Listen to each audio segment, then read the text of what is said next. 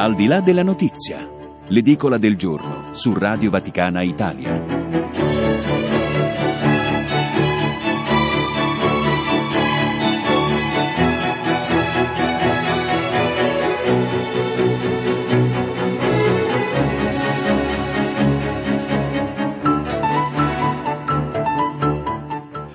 Otto e 12, buona mattinata da Federico Piana, benvenuti alla rassegna stampa nazionale e internazionale, i fatti più importanti dall'Italia e dal mondo. Grazie anche a chi sta gestendo la parte tecnica, Gustavo Messina e Silvia Giovarrosa. I vostri WhatsApp, mi raccomando, al 33512 43 7 722 e oggi venerdì 10 di gennaio si ricorda Sant'Aldo Eremita. Due appuntamenti ad Assisi, l'incontro nazionale degli animatori dell'Unità Alsi dedicato al tema dell'Immacolata Concezione e in Venezuela a Caracas nell'ambito della 103esima assemblea plenaria ordinaria i vescovi presenteranno una esortazione pastorale sulle sfide della Chiesa proprio nel paese. Ma adesso alle 8.13 i titoli.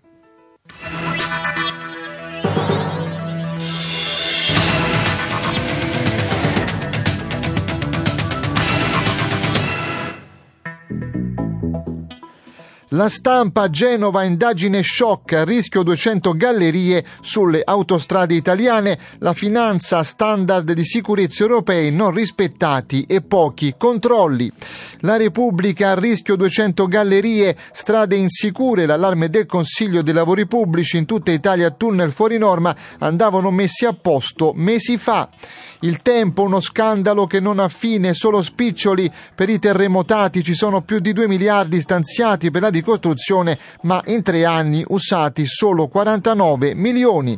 Corriere della Sera Di Maio, Libia, basta attacchi al Premier Conte, il ministro, l'Europa parli con una sola voce, Serrai dice sia la tregua ma Haftar la boccia.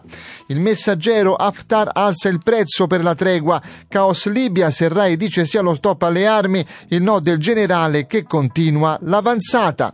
Avvenire, sperare la pace, il Papa parla al corpo diplomatico, moderazione da scongiurare una guerra tra USA e Iran, Francesco patto educativo per cambiare modello di sviluppo ed evitare conflitti. L'osservatore romano a sostegno del dialogo e del rispetto della legalità internazionale nell'udienza al corpo diplomatico il pontefice denuncia l'inasprirsi di tensioni e violenze in varie parti del mondo. Il fatto quotidiano esclusivo di Maio vicino a lasciare la guida dei 5 Stelle, mossa forse già prima delle regionali. Il giornale Movimento 5 Stelle nel caos, Grillini in rivolta, ci teniamo i soldi, i parlamentari chiedono meno Di Maio e meno prelievi.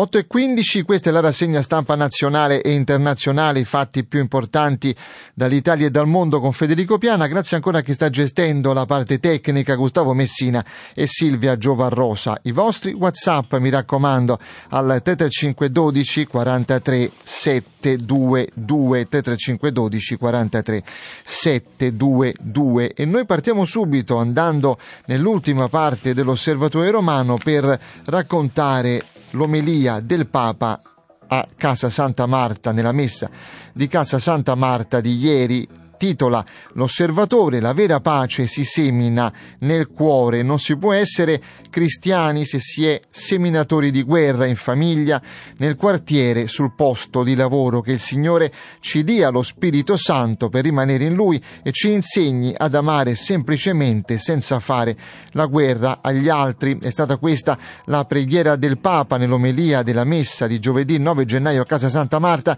ricordando l'orazione di inizio liturgia con l'invocazione a Dio di concedere a tutte le genti una pace sicura. Il pensiero di Francesco è corso all'oggi. Quando noi parliamo di pace subito ha affermato pensiamo alle guerre, che nel mondo non ci siano le guerre, che ci eh, viene sempre pace e non guerre, ma sempre fuori in quel paese, in quella situazione. Anche in questi giorni che ci sono stati tanti fuochi di guerra accesi, la mente va subito lì quando parliamo eh, di pace, quando preghiamo che il Signore ci dia la pace e questo sta bene e l'abbiamo pregato e dobbiamo pregare per la pace nel mondo, dobbiamo sempre avere davanti questo dono di Dio che è la pace e chiederlo per tutti. Francesco ha esortato al contempo a chiederci come vada la pace a casa, se il nostro cuore sia in pace o ansioso, sempre in guerra, in tensione per avere qualcosa di più per dominare per farsi sentire. E così il pezzo dell'omelia della messa di Casa Santa Marta che trovate, vi ripeto, pagina 8, l'ultima pagina del quotidiano L'Osservatore Romano. Cambiamo argomento e parliamo dell'attività eh, della carità del Papa perché il Papa ha mandato dei rosari e delle attività caritative proprio nella diocesi di Albano. Ce lo racconta questa mattina il quotidiano Avvenire, in questo caso pagina eh, 23, lo vediamo insieme, eccolo qui il titolo così. Craieschi porta in dono il rosario del Papa dalle elemosiniere del pontefice anche l'offerta di aiuti alimentari indirizzati a tre strutture caritative. Il grazie di Semeraro, una visita all'insegna dell'amicizia e fraternità. Il cardinale polacco ha detto Gesù non si poneva limiti d'orario, destinatari dei regali, papà separati, mamme sole, con figli e anche famiglie in difficoltà. Lo scorso eh, mercoledì è entrato nella casa per papà separati Monsignor Dante Bernini a Tor San Lorenzo, un fiyattı. Doblò bianco pieno di generi alimentari per le eh, cucine di tre strutture caritative eh, della diocesi di Albano, la stessa casa Dante Bernini affidata da qualche mese a due francescani del terzo ordine regolare, la casa di accoglienza Cardinal Pizzardo di Torvaianica data in cura alle suore eh, dell'incarnazione di Frascati e la casa di accoglienza Don Orione di Anzio presso la parrocchia Sacro Cuore curata dai padri orionini. Alla guida del mezzo un autista speciale l'elemoseniere del Papa, il cardinale Konrad Krajewski. Vedendolo partire dal Vaticano, Papa Francesco l'ha scherzosamente rimproverato dicendo che stava portando poche cose e che avrebbe dovuto fare entrare quanto più possibile. Quella di oggi è una visita di amicizia e fraternità che il cardinale Krajewski Don Corrado fa oggi a realtà di accoglienza e comunione, due dimensioni riunite nel mistero del Natale che ancora celebriamo, ha dichiarato il vescovo di Albano Marcello Semeraro che l'ha accolto, ha accolto appunto il porporato.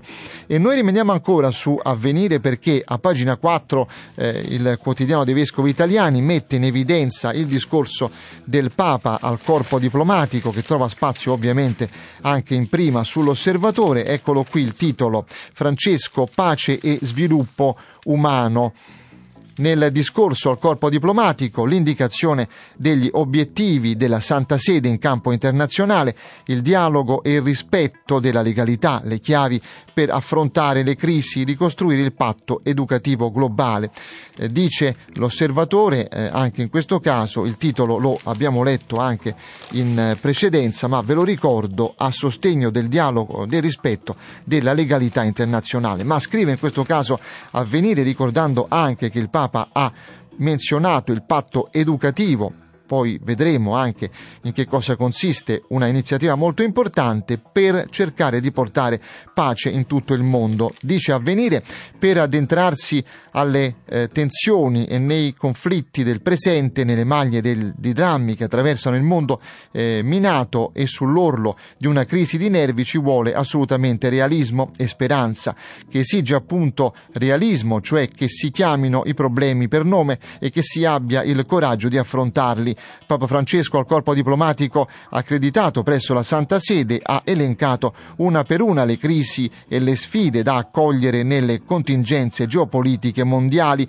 dalla Siria al Libano, dallo Yemen a Gerusalemme, alla Libia, dalla piega dalla piaga del traffico di esseri umani alle richieste di eh, asilo e ai bisogni umanitari per i quali è sempre più urgente che tutti gli Stati facciano carico da, della responsabilità di trovare soluzioni durature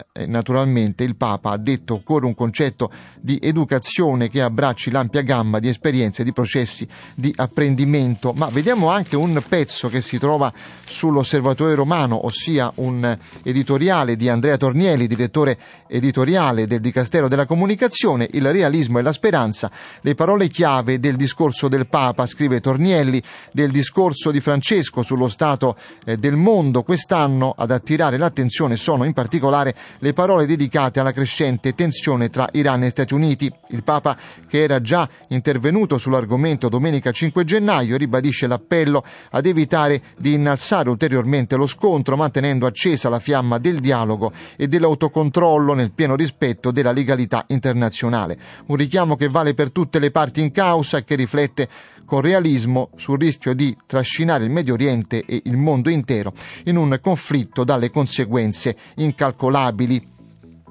Ma anche se oggi, continua Tornielli, giustamente i riflettori sono puntati sull'evolvere della crisi tra USA e Iran e sull'ulteriore rischio che essa rappresenta per il già instabile Iraq, flagellato da guerre e terrorismo, Francesco non semplifica la realtà e ricorda tante altre guerre e violenze troppo spesso dimenticate, denuncia la coltre di silenzio sulle sorti della devastata Siria, denuncia il conflitto in Yemen che vive una eh, grave eh, minaccia e una crisi umanitaria nell'indifferenza della comunità internazionale, cita la Libia, ma anche la violenza in Burkina Faso, Mali, Niger e Nigeria, ricorda le violenze contro le persone innocenti, fra cui anche i tanti cristiani uccisi per la loro fedeltà al Vangelo, vittime del terrorismo e del fondamentalismo. Non può non colpire chi ha ascoltato o letto il lungo e dettagliato elenco delle crisi, comprese quelle che infiammano l'America Latina e che sono causate da ingiustizie, corruzione endemica, il fatto che Francesco abbia innanzitutto tutto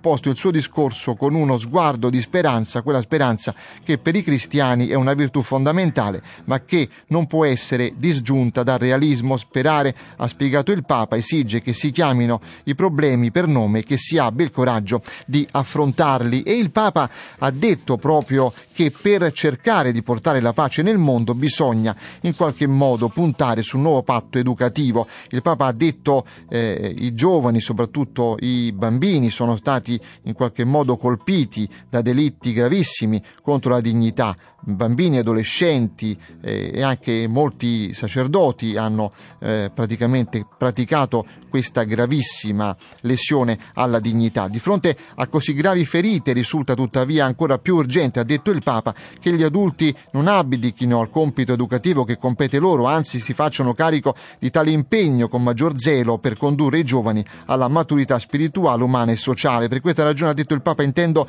promuovere il 14 maggio prossimo un evento mondiale mondiale che avrà per tema ricostruire il patto educativo globale e noi ne vogliamo parlare con un ospite che ci ha raggiunto telefonicamente che ringrazio per essere con noi proprio qui in questa mattinata, Monsignor Angelo Vincenzo Zani, segretario della Congregazione per l'Educazione Cattolica. Benvenuto Monsignore, grazie per essere in diretta. Eh. Grazie e buona giornata a lei e a tutti gli ascoltatori. Grazie, Monsignor Zani. Eh, che cos'è questo patto educativo che è stato già lanciato in, eh, qualche mese fa in precedenza, ma il Papa ieri lo ha citato di nuovo in questo discorso al corpo diplomatico? Eh, si tratta di un incontro volto, ha detto il Papa, a ravvivare l'impegno per i giovani e con i giovani, mi pare. Esattamente, eh, diciamo che nel passaggio del discorso tenuto ieri al corpo diplomatico riprende eh, in maniera molto sintetica eh, quanto già aveva eh, lanciato il 12 settembre scorso eh, attraverso un messaggio molto, molto puntuale diciamo, l'obiettivo eh, preciso che il Papa si propone con questa eh, iniziativa che apre a tutti, destinata ai premi Nobel per la pace, ai rappresentanti delle religioni, al mondo ecumenico, ai grandi della terra, ma anche ai giovani in modo particolare, ed è l'invito a ritrovarsi per mh, eh, rispondere alle grandi eh, emergenze di oggi. E eh, diciamo che si, si, ritrova pienamente questo contenuto nel discorso di ieri, ma nel messaggio eh, l'incipit eh, del, dell'idea del patto educativo è collegata con la Laudato Si, dove eh, il Papa appunto invitava a eh, collaborare per custodire la nostra casa comune. Ecco, costruire e custodire la casa comune è un impegno che contrasta evidentemente le grandi tensioni eh, le, che, che ha elencato nel discorso di ieri. Quindi ogni cambiamento, eh, l'ha detto anche ieri, ogni cambiamento richiede eh, che si aprano gli occhi per vedere dove stanno le sfide e soprattutto investire le migliori energie nel preparare le giovani generazioni.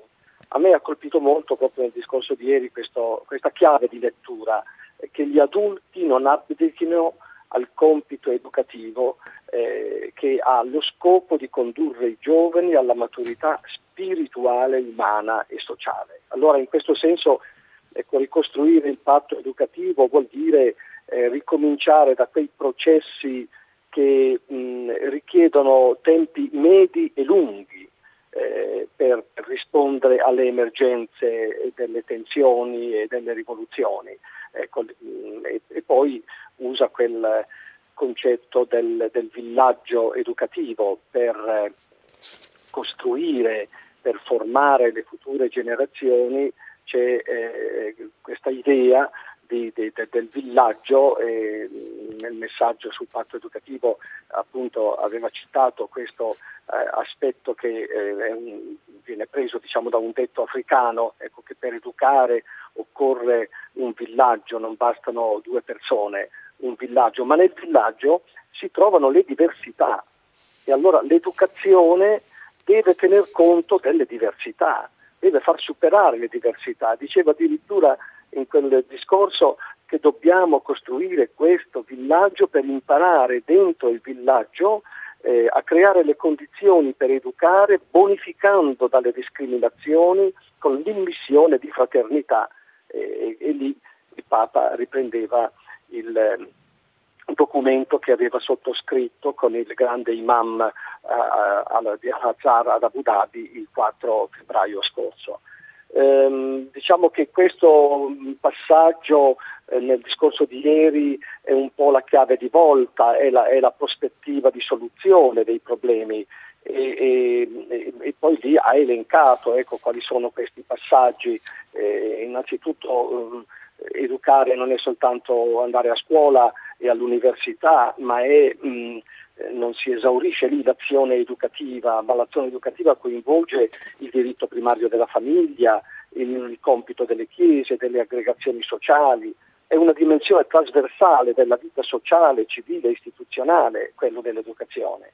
E poi educare esige di entrare in dialogo leale con i giovani. E qui tocca un altro problema il Santo Padre che è quello della crisi intergenerazionale è uno dei punti appena appena accennati ma che eh, toccano una, dei, una delle, delle, delle, grandi crisi di oggi, e cioè la crisi eh, del rapporto tra giovani ed adulti, dove da una parte abbiamo i giovani che crescono con grandi sogni, grandi desideri, grandi aspettative, ma faticano a trovare delle guide sicure negli adulti e che sono invece mh, eh, orientati ad altri tipi di interessi, insomma, che, che non guardano al bene comune, eh, legati al potere, legati eh, so, alla, alla, ricchezza e, e, a tanti altri aspetti. Diciamo.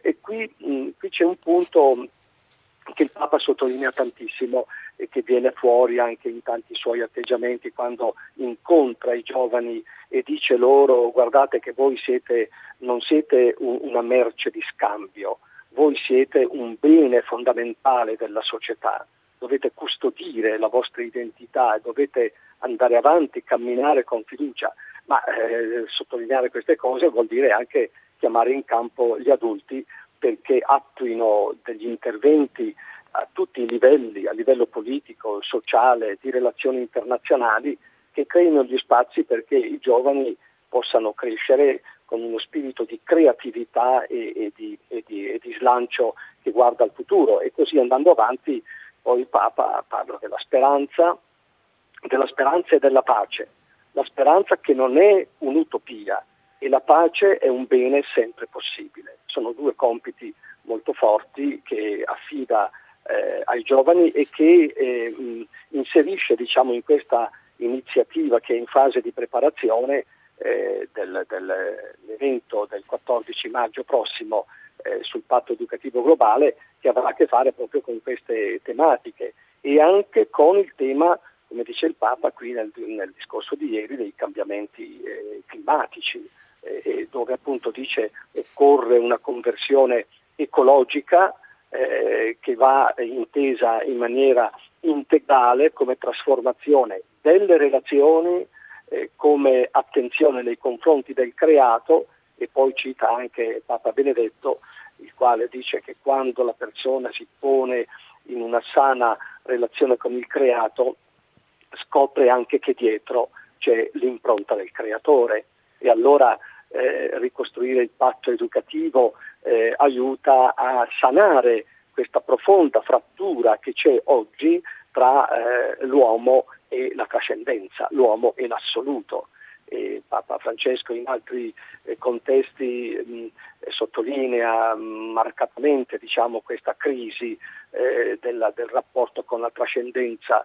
Educare, dice, significa introdurre la persona nella realtà totale e nella realtà totale ci sono tante dimensioni, ma ce n'è una che è fondamentale, è la dimensione della trascendenza. Se noi cancelliamo, oscuriamo, dimentichiamo questa dimensione, tutto crolla perché certo. tutto diventa relativo. Certo. Allora la mancanza del rapporto con Dio veramente eh, obnubile, nasconde, oscura ogni, ogni, ogni slancio del, del, dell'anima umana, diciamo. E quindi la radice più importante della ricostruzione del patto educativo parte proprio da questa alleanza dell'uomo con Dio e che poi eh, si, si, si, si, moltiplica, si diffonde diciamo, in ogni aspetto della, della, vita umana.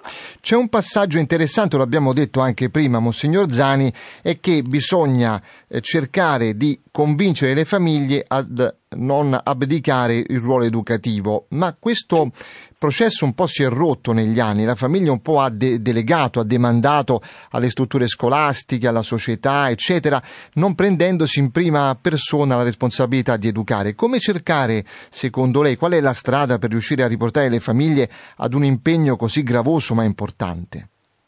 Sì, questo è uno dei momenti più critici che anche gli insegnanti, i docenti nelle scuole vivono. Eh, diciamo che la famiglia di fronte alle istituzioni educative, soprattutto scolastiche, ehm, eh, eh, criticamente ehm, assume du- due posizioni estreme. O la delega totale e si lava le mani della, dell'azione educativa che invece è competenza sua inizialmente, fondamentalmente, e la delega alla scuola perché, perché scompia questa azione, oppure c'è un'invasione di campo della famiglia eh, con delle pretese che le istituzioni si pieghino soltanto quella visione che non sempre è così corretta da parte della famiglia stessa nei confronti delle giovani generazioni, che è, ehm, spesso è un, è, è un, atteggiamento di possessività, di possesso e non invece di, di accompagnamento sano perché i giovani eh, sulla base dei valori fondamentali imparino ad assumere delle responsabilità, a camminare proprie, sulle proprie gambe, con le proprie forze. Quindi eh, due, eh, questi due atteggiamenti spesso opposti ed esagerati che si colgono, si vedono nella famiglia di oggi, invece riportano al, al compito essenziale, fondamentale della eh, famiglia che è la prima cellula della società e eh, generare una vita vuol dire immediatamente assumere l'atteggiamento di accompagnare questa vita nella crescita e qui, qui è il punto dell'educazione. Educare che non vuol dire eh, creare eh, un figlio a propria immagine e somiglianza, ma creare il contesto perché attraverso l'educazione uno impari a, a uscire come la crisalide eh, che esce dal bozzolo e impara a volare, eh, ha bisogno del tempo, quindi occorre il tempo dell'educazione, ma occorre anche il clima, il contesto. E non si può educare se non c'è un, un clima e un contesto di relazioni vere, sane, profonde, in sostanza di amore, di amore vero. E l'amore non è mai possessivo, è un amore generativo, quindi qui andiamo a toccare una delle radici fondamentali del processo educativo che è quello del compito della famiglia e dei genitori. Poi però la famiglia non, non, non, può essere abbandonata a se stessa, deve essere aiutata, deve essere aiutata dalla società, deve essere aiutata dalle istituzioni, allora entra in campo il compito della Chiesa, della società, delle associazioni eh, sociali e, e, e, civili e di tutte quelle espressioni diciamo, della vita del cosiddetto villaggio, come dice il Papa, che è quel contesto dove eh, eh, il Papa dice eh, tu impari, insegni a costruire delle relazioni sane e poi aiuti la persona a non rimanere chiusa nel villaggio,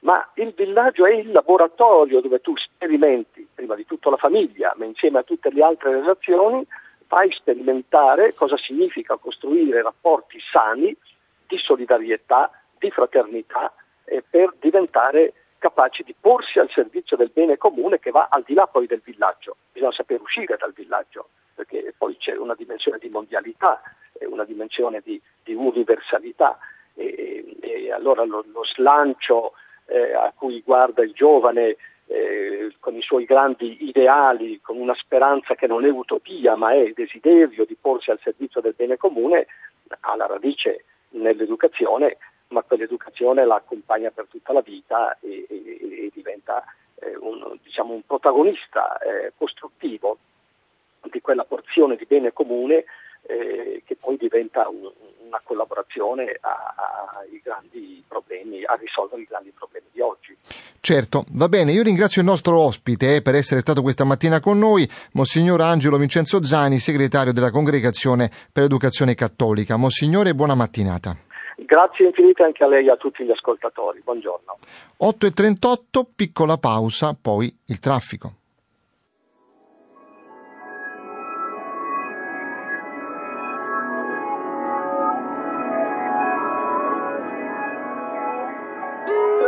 You see me walking down the street and I start to cry each time we meet, walk on by.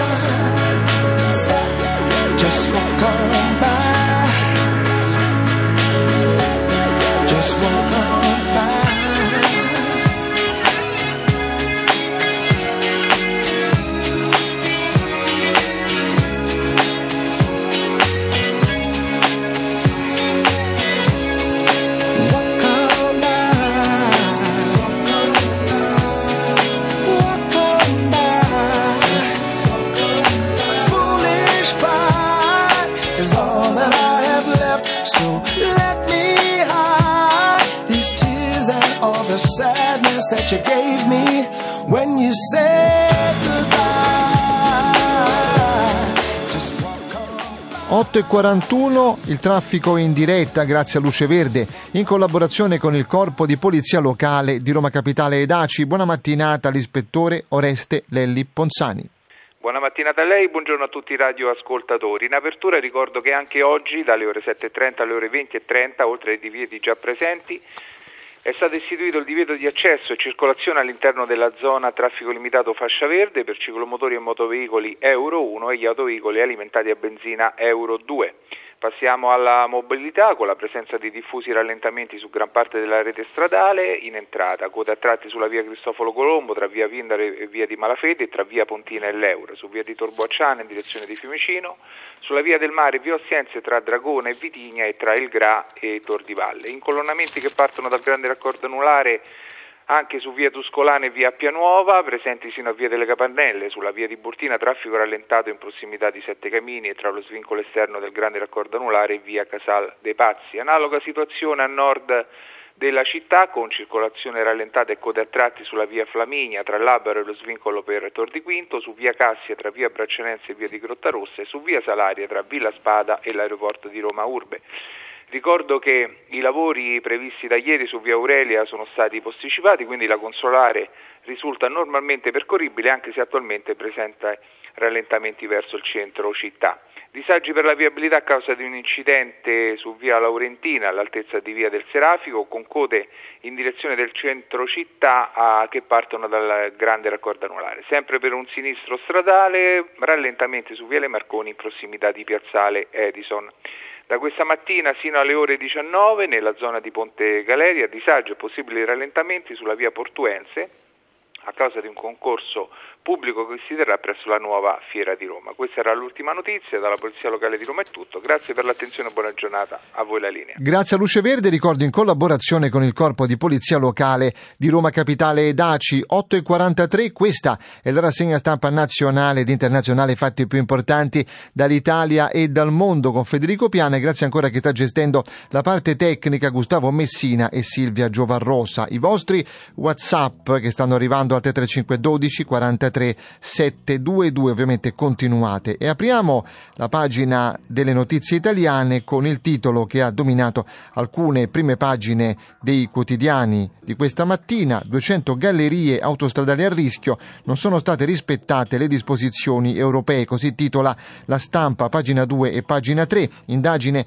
della finanza, più di 100 gestite da autostrade, sulla A10 si stacca parte della protezione di un tunnel, 200 gallerie fuori legge in tutta Italia, per la precisione 105 sulla rete in concessione ad Autostrade per l'Italia, 90 alle altre società. L'indagine sul crollo della galleria Bertè, avvenuta il 30 dicembre sulla A26 nei pressi del comune ligure di Masone, potrebbe allargarsi a macchia d'olio. E c'è un altro titolo che riguarda un'inchiesta fatta sulla strada, si può dire proprio così, eh, dalla stampa tra buche e cantieri. Liguria oltre 10 ore da Levante a Ponente, in auto sull'Aurelia dal confine con la Toscana alla frontiera francese, 13 riduzioni di corsia in prossimità di Frane, si viaggia, pensate, a 30 l'ora, 26.000 il numero dei veicoli che quotidianamente transita sulla statale Aurelia in Liguria e 1900 è la punta massima all'ora di mezzi che percorrono la strada. E quindi questo reportage lo trovate pagina 3 del quotidiano La Stampa di Torino, ma c'è un'altra inchiesta fatta questa mattina eh, dal tempo che riguarda invece la ricostruzione dei, eh, del dopo terremoto, dei terremoti, solo spiccioli per i terremotati, uno scandalo che non ha fine, ci sono più di 2 miliardi stanziati per la ricostruzione, ma in tre anni, pensate, sono stati usati 49 milioni, sono approvati 2.291 interventi, ma quelli realizzati sono stati 15, pensate, solo 15. Tutte le scuole per pochi alunni eh, nemmeno un'opera conclusa con gli sms 2016 degli italiani sotto accusa gli enti locali. E questi sono i dati che trovate. Andiamo a vedere l'inchiesta che parte appunto da pagina 3 ricostruzione solo 15 interventi spesi in tre anni soltanto 49 milioni degli oltre 2 miliardi a disposizione. Dopo il terremoto nell'Italia centrale stanziati un po' di soldi ma i progetti sono quasi tutti bloccati. E molti di questi abbiamo letto dalla prima riguardano le scuole e naturalmente potete leggere questa inchiesta, pagina 3 del quotidiano Il Tempo che fa questa eh, indagine, questo reportage. Ma spostiamoci adesso però sulle cose internazionali, sulle questioni di guerra in Medio Oriente, pagina 8 del Corriere praticamente della sera. Mette in evidenza proprio questo, i venti di guerra tra Iran e USA. Pare che ci sia stato uno stop e un ripensamento eh, da parte degli Stati Uniti per quanto riguarda una ulteriore rappresaglia dopo quella che c'è stata in Iraq da parte dell'Iran. Eh, qui Washington volevano attaccarci a Baghdad, ma Trump all'ONU fortunatamente tende la mano. Il presidente Soleimani progettava di far esplodere la nostra ambasciata, nuove pressioni sugli alleati. Vediamo un po' come viene raccontata la cronaca da Washington questa mattina, pagina 8 del quotidiano il Corriere della Sera. I sospetti sull'aereo ucraino precipitato a Teheran stanno complicando le manovre americane per disinnescare la crisi con l'Iran. Donald Trump dice di condividere i dubbi ma non forza le conclusioni e soprattutto evita di accusare direttamente gli ayatollah. Forse qualcuno ha fatto un errore. A Washington è evidente lo sforzo di riportare lo scontro con Teheran sul piano politico e diplomatico. L'ambasciatrice USA all'ONU Kelly Craft ha inviato una lettera al Consiglio di sicurezza e ad Gutierrez, segretario generale delle Nazioni Unite, siamo pronti a impegnarci in negoziati seri e senza precondizioni con l'Iran, ha detto Donald Trump. Ma vediamo adesso la parte che riguarda Teheran, eh, a firma di Viviana Mazza, inviata proprio in Iran. Loro i primi a violare gli accordi li rispettino e torniamo a trattare, ha detto l'Ayatollah Ali Khamenei. Eh, Navadian, vicepresidente della Repubblica Islamica, eh, ha detto legati all'intesa sul nucleare, ma se colpiti rispondiamo. Mohammed Navadian, il vicepresidente della Repubblica Islamica per gli affari economici, ci invita nel suo ufficio nel complesso presidenziale. È un tecnocrate, un economista che ha studiato in America con un master conseguito alla Washington University e un dottorato eh, praticamente come capo dello staff il presidente Hassan Rouhani quando quest'ultimo nel novembre del 2015 disse al Corriere che l'accordo sul nucleare è applicato bene getterà le basi per minori tensioni con gli USA creando le condizioni per aprire una nuova era ma se gli americani non rispettano la loro parte dell'intesa nucleare allora sicuramente il nostro rapporto con loro resterà come in passato. L'altro ieri Trump ha annunciato nuove sanzioni e chiesto l'aiuto di Europa, Cina e Russia per demolire ciò che resta di quel patto abbandonato dall'America nel maggio del 2018 e poi eh, naturalmente tutta la pressione internazionale che viene fatta proprio anche dall'Italia in un certo senso per cercare di capire come andrà questa situazione. Ma vediamo un altro titolo che riguarda invece eh, la Libia perché anche il caos libico domina le pagine dei quotidiani italiani. Ecco il titolo che trovate sul messaggero. Tregua in Libia, Haftar frena, pesa lo scontro sul petrolio. L'uomo forte di Bengasi detta le condizioni, cessate il fuoco solo se spariranno le milizie dalla capitale. Il generale vuole incassare direttamente i proventi eh, dalla vendita del greggio, oggi destinati però solo a Tripoli. Quindi come vedete anche in Nord Africa, in questo caso in Libia, c'è una questione che riguarda eh, l'oro nero, il petrolio, una questione direttamente economica. Ma noi cerchiamo di capire un po' come l'Europa e soprattutto la Chiesa europea sta guardando a queste crisi che si sono aperte. Diamo il benvenuto a Monsignor Youssef Sueif, arcivescovo di Cipro dei Maroniti, vescovo delegato della Commissera, Commissione eh, delle Conferenze Episcopali della Comunità Europea. Benvenuto Monsignor Sueif, grazie per essere con noi. Eh. Grazie, buongiorno e buon anno. Grazie, buon anno, auguri anche a lei.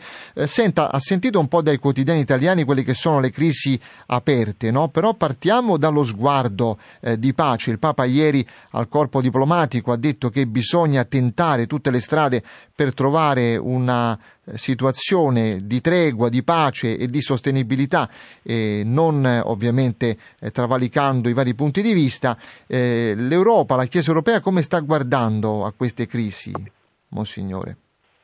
Eh, infatti, eh, se noi guardiamo adesso quello che sta succedendo nella zona in questi ultimi giorni, ma anche in questi ultimi anni, ma non solo nella zona del Medio Oriente, ma anche in Europa, in, in vari continenti.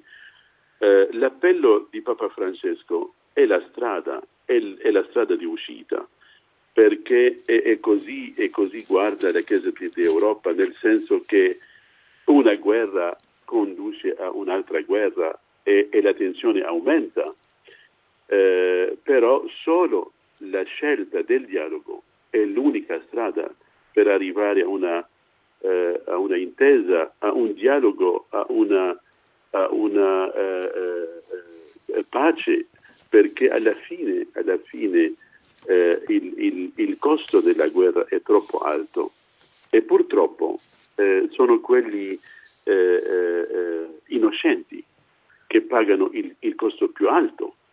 I, i, i, potenti, i grandi, i grandi giocatori eh, si, eh, entrano in questo gioco, però le vittime e la persona eh, disarmata e, e, il, il, cittadino che paga il, il, il, costo più grande. Perciò la Chiesa eh, d'Europa eh, si unisce, unisce al, all'appello di Papa Francesco per chiamare eh, tutti quanti a scegliere la logica eh, della pace, del, del dialogo eh, e, e, a mettere in prima linea eh, al centro del, del, pensiero, al centro del, delle attività eh, sociali politiche eh, e come Chiesa pastorale la persona umana. questo è il punto di partenza, questo è il, il fondamento altrimenti il, il, il, mondo entrerà in una guerra e siamo, per, come, come, come, si sente a livello eh, mondiale, siamo, siamo, quasi dentro una, una terza guerra mondiale. Eh, la cosa è molto seria e, e richiede una, la, la, la, la, sapienza, richiede la, logica, richiede il, una calma interiore, eh, una riflessione approfondita per non mettere in pericolo eh, quasi tutto il mondo.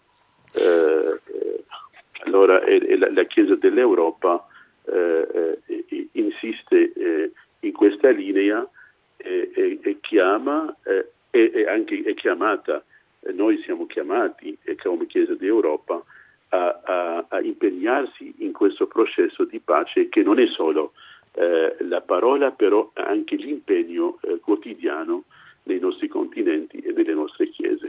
Lei conosce bene alcune situazioni, ad esempio l'Iraq, che è stato terreno di scontro con eh, tra Iran e Stati Uniti e conosce bene anche la situazione del Libano perché lì c'è una polveriera nel sud. Eh, fino al 2 gennaio la missione ONU era quasi un servizio di routine, oggi però la tensione con Israele è alle stelle. Quindi anche queste situazioni internazionali in qualche modo si complicano e complicano l'intero quadro generale. Sicuramente, sicuramente eh, se si tratta dell'Iraq, l'Iraq no, non ha conosciuto la pace da, da, da decenni, eh, una guerra dopo l'altra. E, eh, senza dubbio bisogna anche dire le cose che eh, le, le, le, eh, le, cause dirette di queste guerre, diciamo, eh, come anche ho sentito prima del, del, del, del nostro adesso dialogo, è purtroppo il petrolio e il gas. Andiamo direttamente al, al, al, al, alla profondità del, del, della causa del, di, di, tutti questi problemi, sono questi interessi e, e, e il, il, petrolio, le, le, queste risorse naturali che esistono, eh, però, però, tutto è possibile di, di, di mettere in ordine, di, anche eh, di condividere eh, eh e di, e eh, alla base della giustizia, alla base dei diritti del, di ogni paese, eh, però eh, eh, l'Iraq, l'Iraq, sta soffrendo purtroppo eh, questa guerra a causa del, della, delle, della, grande ricchezza naturale che esiste eh, e, e, e, e, tutta la demografia che cambia in, in, in questo paese. Eh, si, si creano titoli e titoli nuovi sempre però il, l'obiettivo è eh, questa ricchezza naturale dove eh, purtroppo eh, la, ancora una volta il cittadino, la gente paga il costo più grande dove se noi anche andiamo a, a, a, ad approfondire un po' la, la, l'atteggiamento del, del popolo, della gente normale, non vuole questo La gente non vuole questo. Io, conoscendo l'Iraq e, e ho alcuni amici iracheni, la gente è pronta a vivere insieme, a vivere in serenità, a vivere eh, eh, a lavorare per vivere in dignità. La, la dignità, cerca la, la, la, sua dignità.